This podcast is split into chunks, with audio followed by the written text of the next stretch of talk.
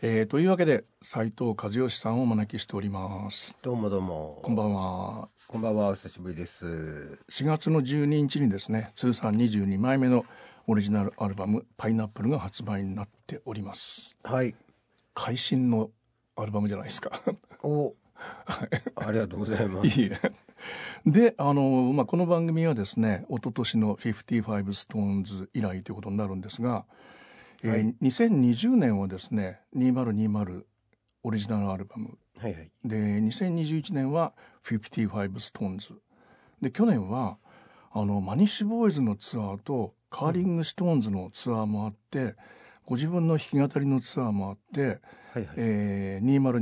2020&55STONES のライブアルバムも出てそうですね。でこのオリジナルアルバムうん。まあ毎年精力的になんだかね。はいそう、うんそうですね。なんか騙されてる気がしますね。これはいつ頃作ってたんだろうとも思ったりもしたんですけどえっと、この2年ぐらいの合間にちょこちょこちょこちょこと。はいだから最近あの、ここ3、4年ですかね、あの、作業場を作ったというか、作ってもらったというか。はい、えー前作もそうでしたもんね。あそうですね。えそれもあってそこがこう常にいろんな楽器はセッティングしておいてえはい、自分でこうパソコン持ち込めばあの録音できてそこ、はいそのなんだレコーディングにもそのまま通用するぐらいの音で撮れるので、はい、まあそこに行ってはなんかできないかなみたいなのでちょこちょこやってたやつがちょっとずつモチーフとかがこういろいろ溜まっていきはいちょっ、とずつ曲になっていき、まあ、去年の後半弾き語りのツアーの合間を縫ってはい。怒涛のレコーディングをしてましたあ、怒涛のレコーディングね。はい一曲目のあのブンブンダンダンっていうのはこれはいつ頃できたんですか。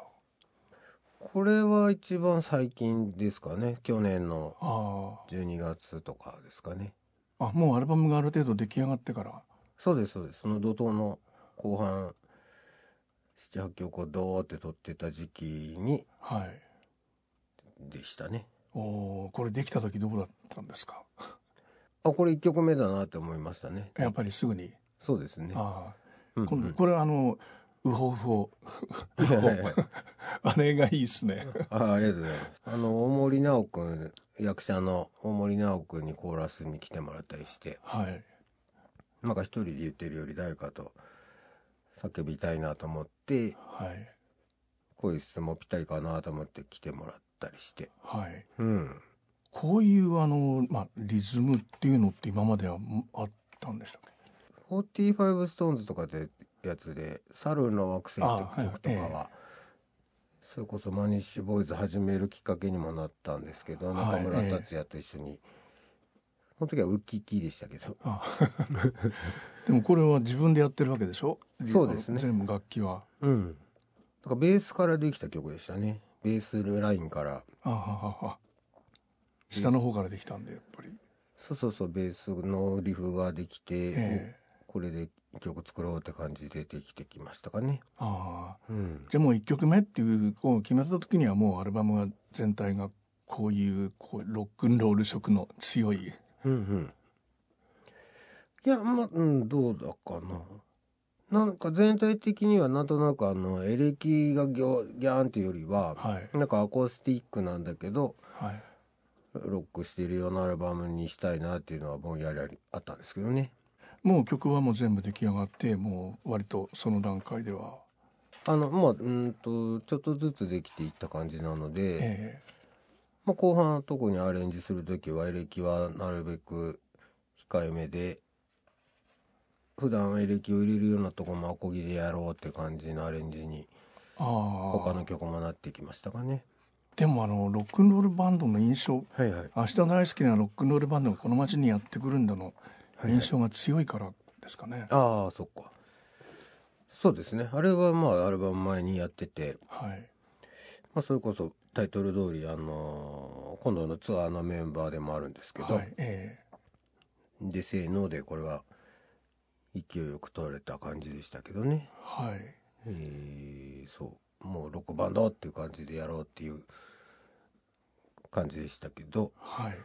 他の曲に関しては割となんていうかよくビートルズの「フォーセール」とかね、はいあの辺はいをなんか新たにやっぱいいなと思ったりとかして聞いてて、あれとか特に前半は割と なんかジョン・レノンがボーカルの曲が多くて、はい、えであの前歴も入ってるけど基本はアコギがすごいたくさん入っていっーて、はい、アコギでやってるバンビートルズがバンドやってるって感じのはい、多分そのディランなんかの影響もあったらしい時期ではい、その辺聞いてたらねはい、こうスティックロックバンドというかフォークロックバンドというかはそいうはいはいいう気配がすげえ改めてやっぱかっこいいなと思ったりしてはい。まあそういう影響もありましたかねあ、なるほどね。なるべく。でもあの一曲一曲がこうなんでこのアルバムがここにこの曲がこのアルバムのここに入ってるかっていうことがちゃんとうんリズメな感じでなぜこれがここにあるかってこと分かるような流れにも思えたんですよ。ああそうですか。もうここすもう数年10年近くですけどやっぱ配信が先にあったりとかして、でシングル版っていうのがもうだいぶほぼなくなってきてはい、えそういう曲たちをアルバムにこうそもそも入れていいのかなとか入れ入れるべきなのかー、はははは別個で考えるべきなのかっていうのはここ数年の悩みどこではあるんですけど。なるほど。えまあでもなんていうかなやっぱり自分はこうやっぱりまだ CD 世代というかー、はい、えやっぱこうフィジカルとしてね版が、あの実際手に取れるやっぱり版として欲しいってー、いはうタイプなので、い、はい、でやっぱそうなると配信だけの曲もやっぱりお皿にちゃんと入ってる入ってたいなっていうのもあったりで、はい、はい、はい、はい、でそれをこう最近本当にキンキンできた新曲たちとはい、どう混ぜるかっていうのが結構課題だったんですけあどはは、それでなんとなく並べたら今まで先に出してた曲もまあ一番いい感じで聴けそうな位置はどこだろうっていう、はいそっちを考えましたかね新曲とうまく混ざるようにっていうか。はい、はい、はい、まあ、全部新曲なんですけ どすでに発表になってすでに聴いている人がいる曲たちをどうあ新鮮に聴かせるかっていうか、っていうのありましたね。で前半にはですねそういう意味ではまあ配信でも出てない、まあ、このアルバムで聴ける曲っていうのが並んでるわけではい、 「問わず語りの子守歌」と「パイナップル」ですね。はい、はい、まあ、あのならではの曲とえこういうのが入るんだっていううんうん曲2曲並んでますね。まあ、問わず語りの子守歌は、まうんあ、うんある意味のあのご時世ソングみたいなうんうんお得意というっていうパターンになってたりするのかもしれないですけど、うんそうですね。なんとなくもうタイこれ曲はもうあのタイトルだけあこの曲自体ももうなんかえーっともう5年ぐらい前には撮ってて、あははあははのトイズ・ブラッド・ミュージックっていうあの、はいええええドラムマシンとか打ち込みばかりで作ろうって思ってたアルバムの時期にはいオケだけは撮ってたんですけあはどは当時は詞はできずあ完成せずでただタイトルだけは「問わず語りの子守歌」っていうのは仮タイトルでついていてはいはいはいで今回はこれ絶対入れたいなと思っててええでなんか歌詞が急にできてはあはタイトルはそのままのっあはあはいていう感じでしたね。あああのアルゴリズムっていうまあこうパソコンの中の一つの法則みたいなものとはいはいタイムカプセルっていうのが割とこう印象的な入り口の言葉にも思いましたけどねああはいはいはいはいそういうあのアルゴリズムでこう自分のことを調べたりするんですかいやめったにしないですけどエゴサーチみた いな、前ねやったことありますけどやっえぱちょっとこう怖 いしあんまりあのー何ですかハッシュタグってやつがついてるやつとかたまに見ますけど、基本は見ないですね。えああうはあん、あなんか怖いあ怖い怖いってい うかうーんムカついたりもするし変にはい怒るのも嫌だし、なんかまあ見ないでおこうって感じですかね。ああでもなんかこうそのそれだけじゃなくて何ですかこう例えばそのネットショッピングで買ったりとか、はい YouTube 見たりとかすると全部こうあなたにおすすめがダーってなってもう出るじゃないで すか。で中には「おおいいとこつくね」ってのもあるけど、はいそういうことじゃないよっていうのもかなり多いじゃないですか。はい、こんなもん見たくないよっていうのがねそうそういそっうそぱうい来るっていうそうなんですよああいうなんかなんでしょうね明るめの曲とかはいなんかリズムだけで勝手に決めておすすめで来たりするやつもあるじゃないですか。ああるあるねはいその歌詞の内容まではね AI はチェックできるわけでもないんだなっていうかはい まだまだだねと思ったり俺のこと分かってないな そうみそたいうなそう何分かっちゃいねえよって思いながらでもバレてるみたいな気持ちにもなったりあなるほどねそうそうそうなんかそういう感じが出たんだと思いますね。はいこういうあのシンガーソングライターの人たちっていうのはその人その人のその時のあり方思ってることを作品にしてるわけではいはいタイムカプセルを作ってるみたいな気分になる時あるのかなと思ったんですよ。ああなるほど。つまりは45ストーンズとか55ストーンズとか、うんうん、あ嵐のタイムカプセルでしょあーまあ言ったらそうですかね。どうなんだろう。いやあんま考えたことはないですけど、はいええ自分のその過去の、まあ、これまでの作品がはい、あの、まあ、タイムカプセルのようにこううん時間の中に埋まってるみたいなうん。あそういうそうですねそう言われればそういうのもありますね。うんはいはいなんか特に今年なんですかその30周年っていうやつはで、いうんはいもう自分ではあんまりそういうあれはないんだけどこういろいろ30周年でなんかやりましょうみたいなこう話にやっぱなるわけで、まあ、意識させられちゃうようなとこもあったりもするしはい、なんかそういうのもどっかにちらにあったのかもしれないですけあどあなんね。かうんそういうあのタイムカプセルの中これまでの斎藤和義さんのタイムカプセルの中にはですねはい、こういうのはなかっただろうなっていうのがパイナップルかなとかあこれいいですね。ああそうですか。えありえ、がとこうございますの印象、まあ、もう一曲あの俺たちのサーカスもスティールギター入ってましたけど、はいはいはい。ああいいですねあありがとうございます。これペダルスチールはあの駒沢さん、はいえええ駒沢さんいつかやってもらえたらなと思っててはいあこれぴったりだなと思ってで来ていただいてはいいやすごかったですねああああああなんかこんなのもどうですかこんなのもどうですかっていっぱいやってくれてええああああ好きなの選んでくださいって感じだったんですけどえまあこれはまあ分かる人はあれだと思いますけど、まあ、CSNY とかねああいうもうジェリーガルシアでお願いしますって言ってあの頼んだんですけえど ああでもこの曲自体は結構ねもう30年前ぐらいからあのい出だしだけはあったんですよね。あええ、で当時も英語でなんかまた別のあれだったんですけあどはいでも出だししかなくてええその後がずっとできずで。はいで当時としてはここまでそのフォークソングっていうかカントリー調っていうのには、その頃はあんまりそこまでやる気もなかったし、はいただメロだけはあってでもなんか今回あの去年あこれをちゃんとやっぱまとめて駒澤さんに弾いてもらってとかってやっていく中でできてえでやっぱりこう英語の歌詞はなかなか慣れないんですけどうーんまあこれどうも日本語じゃないなって感じでえ、はいまあ、頑張って英語で書いてみようと思ってえいろいろ辞書を引きつつ慣れない英語で歌ってみたんですけどえ、で藤原さくらさんが入ってるっていうのもこれも思いがけなかったですけど、そうですねあの一人で最初撮ってたんですけど、はい、えなんかね一人で一人の声でやっててもやっぱりあのそういうイメージはそれこそその CS の前だったりえ、はいまあ、あっち系のねそういうコーラスが何人かでコーラスやってるようなはい感じがいいなと思ってたんだけどあのーまあ女性と歌うのも面白いかなと思ってはい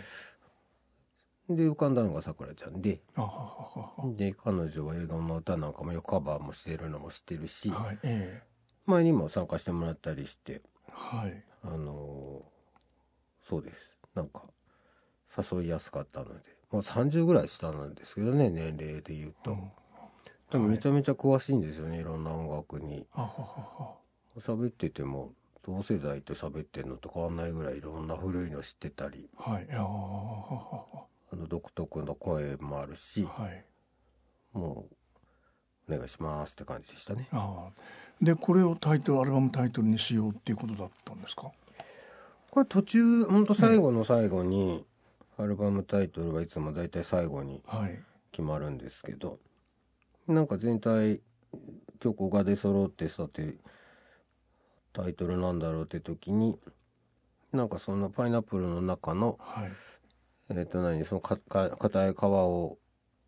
破けば中には甘い果実が待っているよっていうような歌詞があるんですけはいど、ええはいなんかねそれが自分でも好きであのなんか全体アルバムの全体にも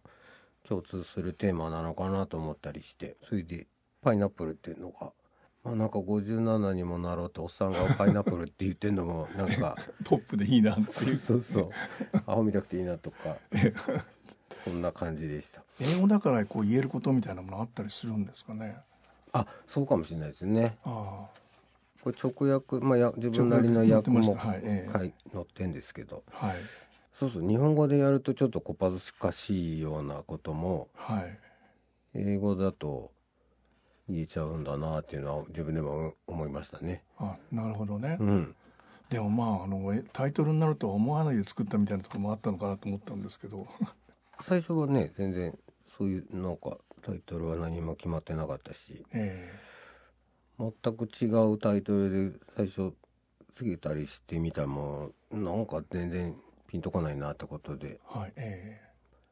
最後の最後でそうなりましたね。えなるほどねうん、アルバムのですねそういう前半はあんまりこうギターギターしてないあんまりロックロックっていうんじゃない曲っていう話がありましたがうん、うん、うん4曲目の「底なしビューティー」と「寝ぼけた街」にはそういう感じかなとか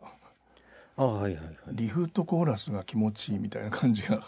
うんありましたけど、はいはいはい。割とまあタイプとしては似てる曲かなとか。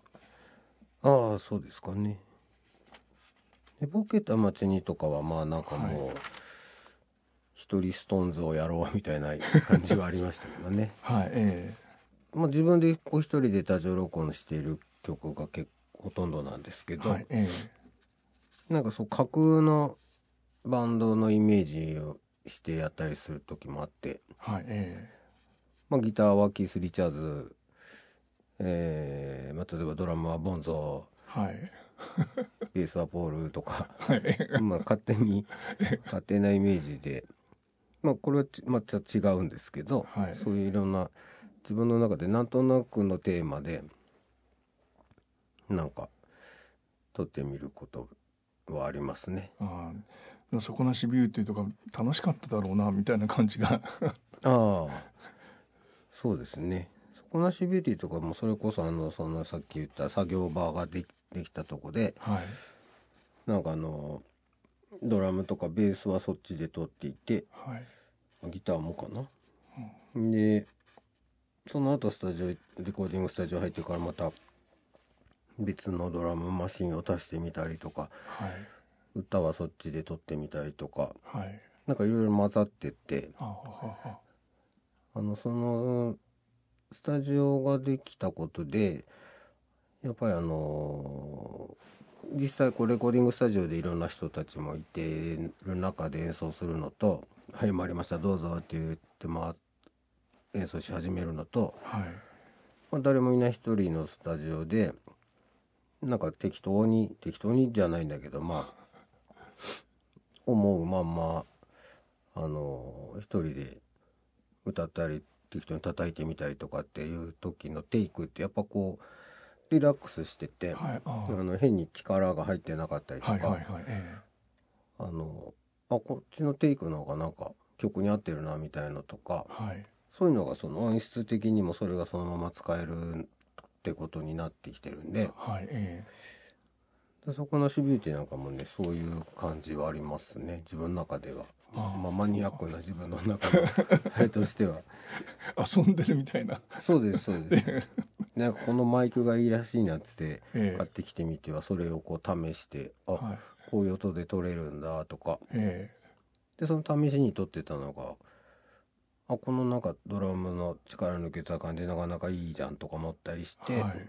あじゃあこれに曲を乗っけてみようとかはいそういう作り方も結構ありますね。ああうん、でもあの歌ってるそのこう、まあ、内容っていうんでしょうかねやっぱりこうそんなに力が入ってるわけでもないですし意識していろんなことを書いてましたっていう感じでもないとっても自然な曲がこの辺に並んでる気もしたんですよ。ああはいはい。特にあの「君の後ろ姿とオーバーだ」「君の後ろ姿とオーバーだシーズン」はそういう曲かなとかああそ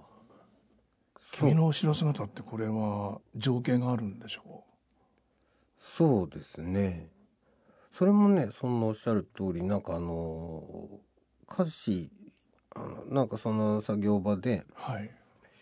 まあ、何もできないな今日は何も収穫なかったなみたいなでもまあ最後に破れかぶれで適当にあのでたらめで歌もあのなんか適当に口つくままに歌ってみてえでやってみようとかと思ってえは弾いいたらほほぼこのままが急に出てきてあこのままそうですねであーそれでで後から聞いて文字起こしするっていう感じでええであこれはちょっとここだけ変えようみたいなのあったんですけどえほぼこのまま出てきてメロもそのままって感じでええでまあその日はもうまあ一旦置いてまた後で後日聞いてみようと思って後で聞いたら、あこれ大体できてるなと思ったりしてえあ あそういう感じだったんでだだから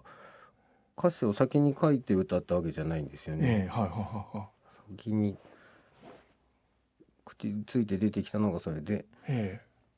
後から書き写したっていうスタイルのがそれだそれもそうだし「魔法ガニ」ってやつとか「はいええ泣いてたまるか」と か、えええ泣いてたら丸かもよかったあそうですかはいそんなその辺はそういう感じであ急に同時にできた感じでしたね。ああああのこれ知ら僕、まあ、楽器のことはあんまりよく知らないんでグロッケンシュピールっていう楽器があるんだなとかああああスピールって言うんですかへえグロッケンね要するに鉄筋ですけど、はい、ええはい、ええあれがねそう最近去年買ったんですよね。あはははあのー斎藤っていうメーカーのやつな んですけどあのグロッケンでは有名なメーカーらしくええ昔からあの音好きなんですけどあはははやっぱ実物で、まあ、シンセに入ってたりとかね、えあのーのはたまに使ってましたけどやっぱ実物はやっぱ全然やっぱりあの感じもニュアンスも違くてよくてえはい今までも割と隠し味で使ったりはしてたんですけど、はいともするとすごい可愛くなっちゃったりするのでサウねンドオルが、ゴールみたいに聞こえる時ありますもんねそうですねえそれがもうちょっとこう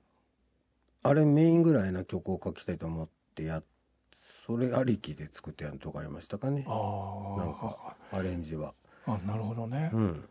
でこういうあの川と橋の情景とかっていうのはきっと和義さんの子供の頃のまあ記憶の中にあるんだろうなと思ってうん、オーバーザシーズンもこれもまあそういう意味ではブロック塀とこの野球少年だったらこれも見えますね情景がねああそうですねそれも実際本当に実家のブロック塀にええあの的を書いてあそこを壊すまで投げるぞみたいなあはい実際そんなことしてましたね野球少年だった一応全然下手くそでしたけど まあ小学校の時はもうど田舎だし周りがもう原っぱだらけだったので、えまあ野球全盛期ですね王さんえはいええ張本さんはい長嶋さんのちょっと後ぐらいの世代ですけどえ多分みんなやってましたしえうんあのなんせまあ本当にその辺そこら中原っぱだったからどこでもやれたんです よねキリギリスもいっぱいいたしみたい なそうそうヘビもいたし、うん、このキリギリスっていうのは他の意味をなんか持たせようとかされてたんですかいやーどうでしょうねそういうわけでもなかったですかね語呂あー語呂的にあはい、えギリギリスがーって歌い出したらこれだって感じだったんですけあどギリギリスわーってこれもじゃあわーってこう言葉が自然に出てきてるんだうんそうでしたねあー曲曲のが先は先だったけどえ歌詞を考えるときになんかそんな感じになりましたねえ。ああこういうあの30年間、まあ、こうやってギター弾きながら歌ってるっていう自分がキリギリスみたいに思えたりするっていうようなことも込められてるのかなと思ったりもしたんですけどああいやじゃあそういうことで それに「キリギリスは歌うよ」っていうのはこれはまあ自分のことでもあるんでしょうしうんああそうかもねそうですかねあんまりまあで そうですねいやそういう取り方もあります ねであのアナログ版が出ててですねアナログ版は綺麗にこのオーバー・ザ・シーズンオーバー・ザ・シーズンで A 面が終わって B 面が朝焼けから始まるっていういい流れですもんね。あそうですね、えまあ、たまたまなんですけどねそのアナログがどこまであのー分数入るかとか、まあ、ギリギリにやっていくとそこがちょうど切れどころだってことになってえはい。んぼんやりそうなるといいなとは思ってましたけどちょうあどあそうなった感じでしたねああやっぱりぼんやりとこう思いながら作ってらした。並べる時にそうですねアナログも出すっていうのは決まってたのでそう B 名1曲目どっちオーバーザシーズンか朝焼きかどっちかになりそうっていう感じだったんですけどねはい。もうちょうどオーバーザシーズンまでがあのぴったり入りましたってことであははは入りそうだってことでおうじゃあ朝焼き B 名1曲目はちょうどいいなっていうのははい。でした、うんええ朝焼けで始まってこの、あのー明日大好きなロックンロールバンドがこの街にやってくるんだっていうこの、これが2曲 B 面の2曲目っていう感じがこれもいいですね。ああそうですかねうん確かになんか B 面もそうですねあのー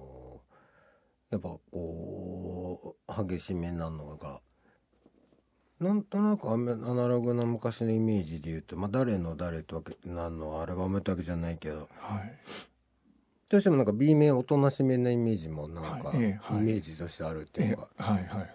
まあそうはそうはしないぞみたいなのはどうかありました がねなるほどね。もう B 面の方がこうまあハードヘビーなみんなが盛り上がれるものが並んでるぞみたいな。うんそればっかじゃないんだけど、ええ微妙おとなしいサイドみたいな印象にはしたくないなというのはありましたかねあなるほどね。うんでこの「明日大好きなロックンロールバンドがこの街にやってくるんだ」これはどういう取り掛かり方だったんですかどっから始まったみたいな。これはえー、まあなんかあるタイアップもありましたけど、はい特ええ別あの、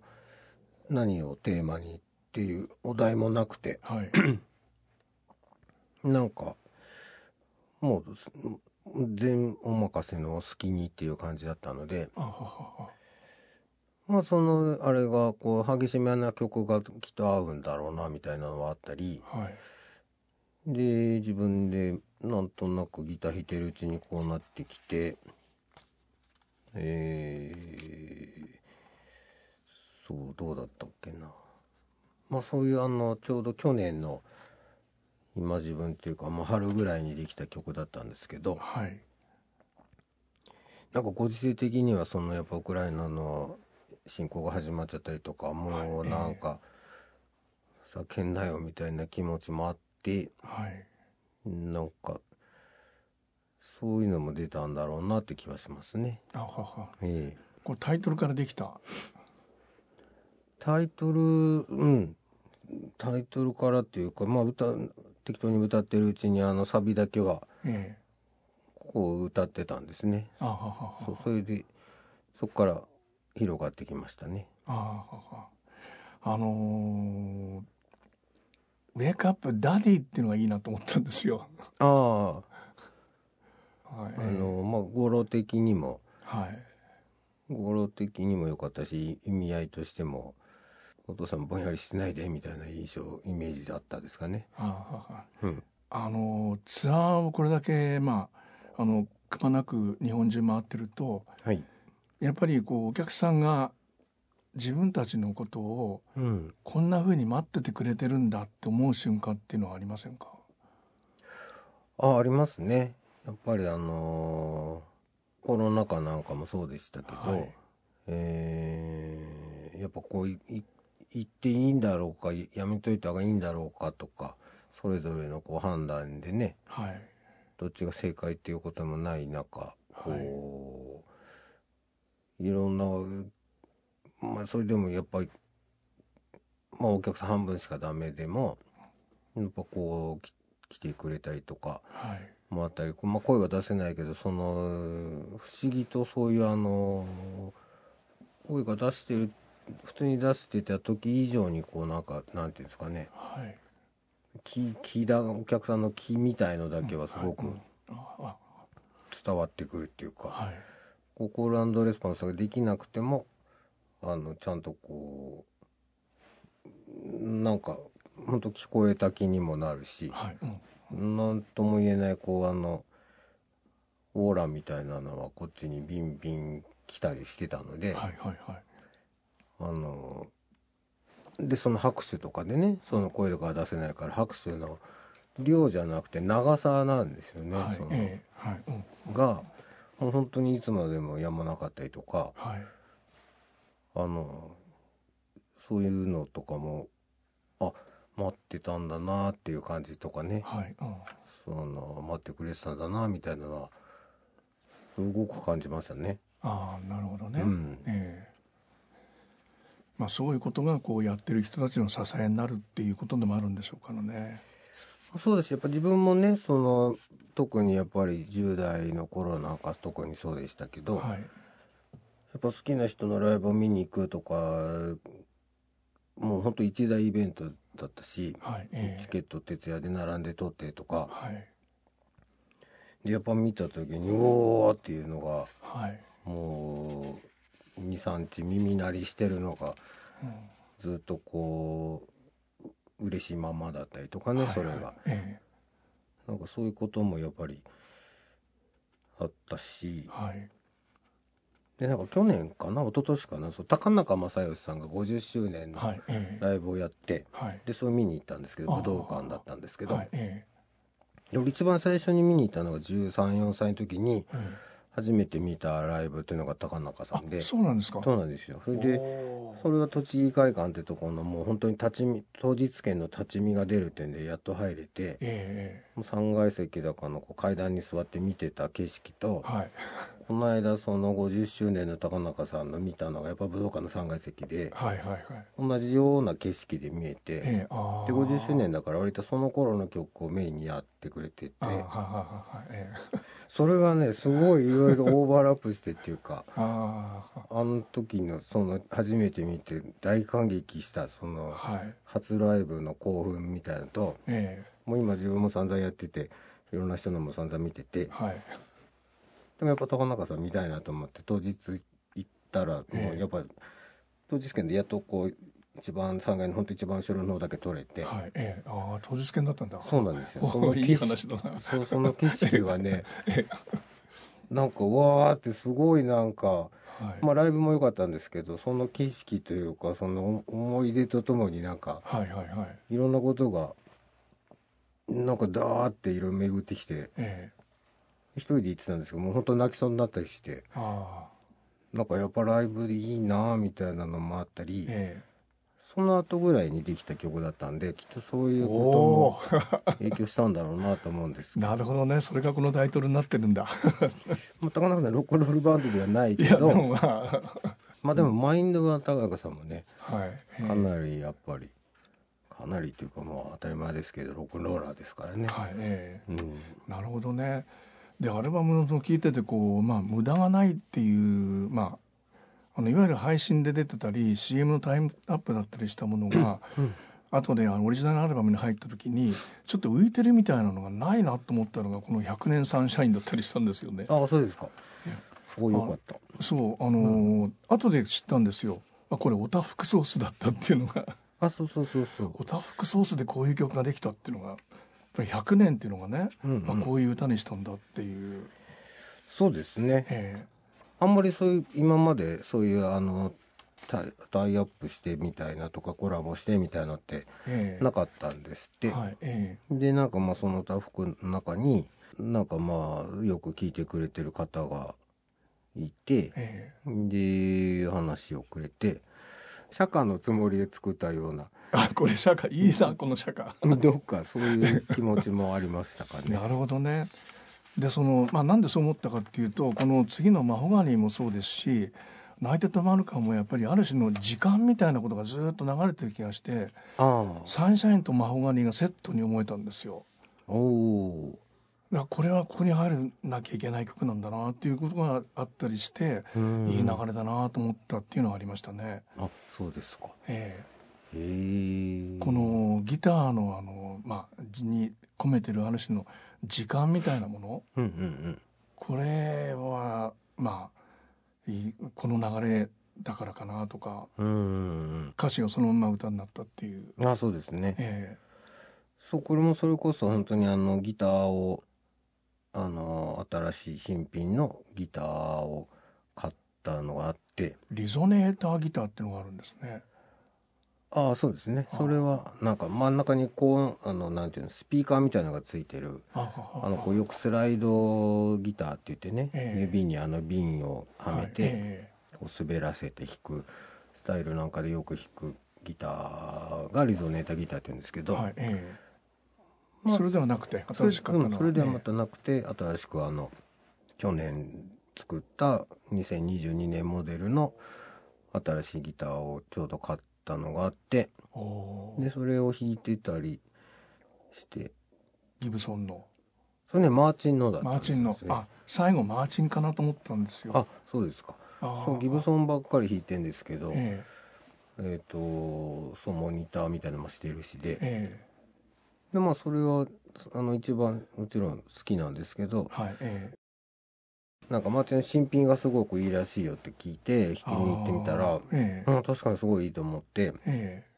うん、かなり久々にマーチンを弾いてあのやっぱいいなぁなと思ってえはいでね、まあ、ギター好きな人わかるけどなんか結構ギターの匂いを嗅ぐんですよこのあーギターのあのサウンドホールの中 はいにやると。えなんかそれぞれの木材によってとかメーカーによってとか、まあその産地によってとかえはいあのいろいろあるんですよ。はいまあ、ホガニーだったりメイプルだったり、はいえーなんだうんウォールナットだったりとかってそういう材質があるんですけえど、えええそれぞれちょっとね匂いが違ったりああメーカーによっても違ったりえもう新品ならではの匂いだったりヴィンテージギターにはヴィンテージギターのこうちょっとこう埃っぽい匂いとか、はいカビ臭い匂いだったえりああそういうのの中にちゃんと元々のギターの匂いってやっぱりずっとあってえでちょうどその新品のギター買った時にそのさらに少し前にさらにもっと古い逆にその1930年代ぐらいのギターアコギを買ってたのがあっえておそれもマーチンだったんですけーど、はいはいえなんかねそれちょうどその時期だったり、まあ本当に家にまた猫がえねえ猫出てこないなと思ったらここに出てました ねだったりとかええちょうどそんな時期だったのであまあなんかそれで適当に歌ってみたらあもう最近の日記だなみたいな感じだったんですけど、あああで最後のあの古いギターを弾いたっていうここはうん古いマーチンだったんですかうんそうですねあまあでもこの新品もきっといつかはここういう感じになるんだもんなと思ったりとかあなるほどねそういう妄想が、あええあそういうこうまあとってもあのじ等等身大っていうのかな思ってることがスーッと流れてるっていう中にこの「泣いてたまるか」のこのイントロをちょっとこれはあの涙ぐみそうになりましたね これはあそうですかこれはいいなあと思いました。これもその去年そんなバカですけどこれはまあピアノで作っててこの曲自体は去年そのやっぱり春ぐらいに、えー、とできてでちょうどその時にあのピアノを買ったのがあってはいそのアコースティックピアノなんですけどはい、えでーそれであのなんとなくポロポロ弾いてたらこれもその口ついてできたあの歌詞も一緒にできてきてああなんか一人でなんかそのピアノ来たのが嬉しくてなんかトム・ウェイツごっこを一あ人でしてたんですね。なるほど ね、ええなるほどねそうそううーうーとか言いながら 適当に歌ってたらはいクロージングタイムみたいな感じみたいなやつでトム・トルバース・ブルースじゃないけどあんな感じでこうふふざけてトム・ウェイツごっこを一人でやってたらええだんだんこれになってたんですね。その間に合うとか間に合わないっていう感覚っていうのはあの普段持たれることがあるんですかああどうでしょうかね。間に合わないかもしれないなとか遅すぎるかなとかまだ時間があるかなとか、ああいやまあどうん56歳としては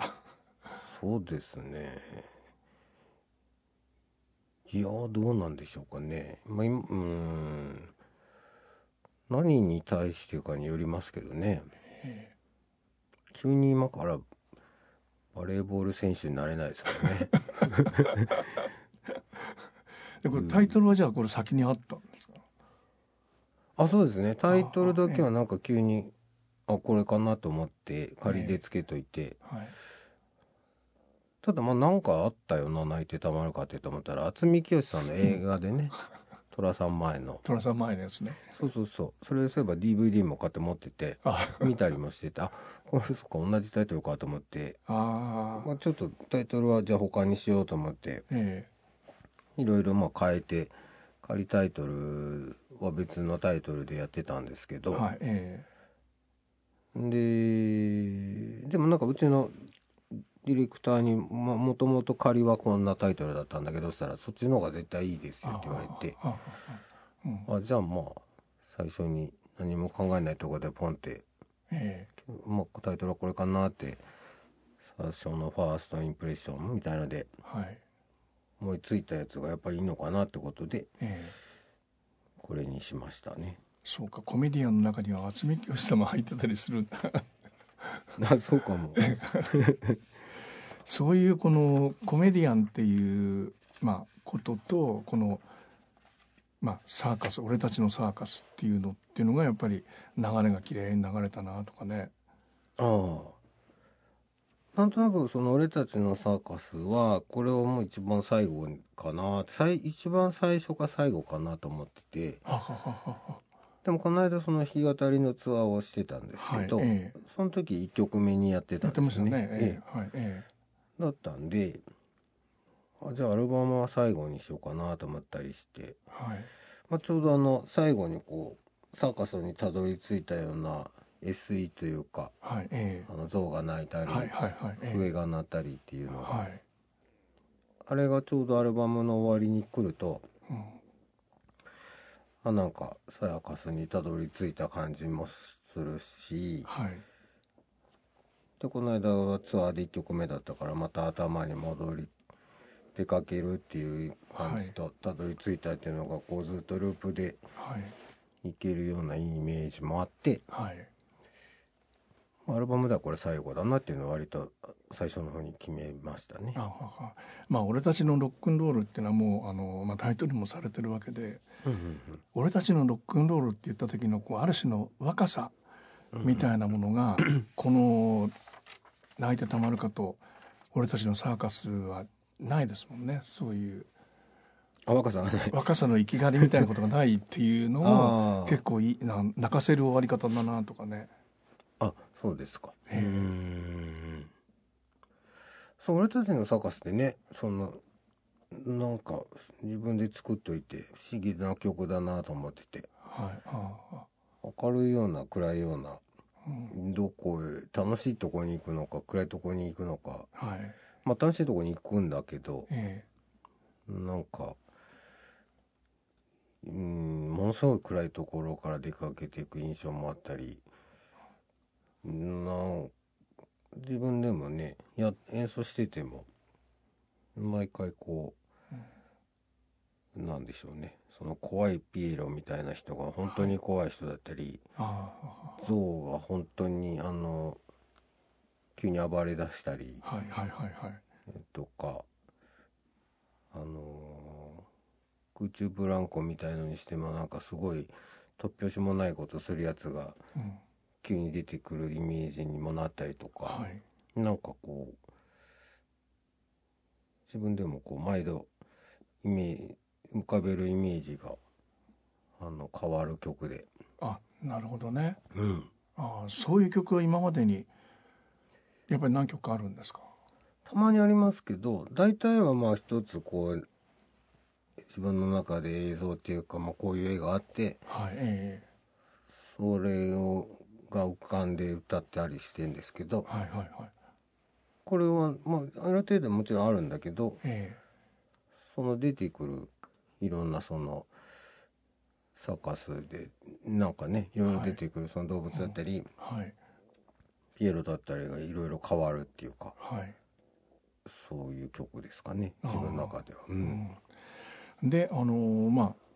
30周年っていうのがまあ8月にそういう日を迎えるわけでしょはい、でもこのアルバムは30周年とかでどこにも売ってないですもんねそうですねそれは意図的に打たなかったうーんとそうですねまああのまだ言えないあれもあるんですけど、まあ、30周年だからいろいろやってねっていうのは言われてたりするので やってねまあそっちはそっちでっていうとこもあるんですけど、はい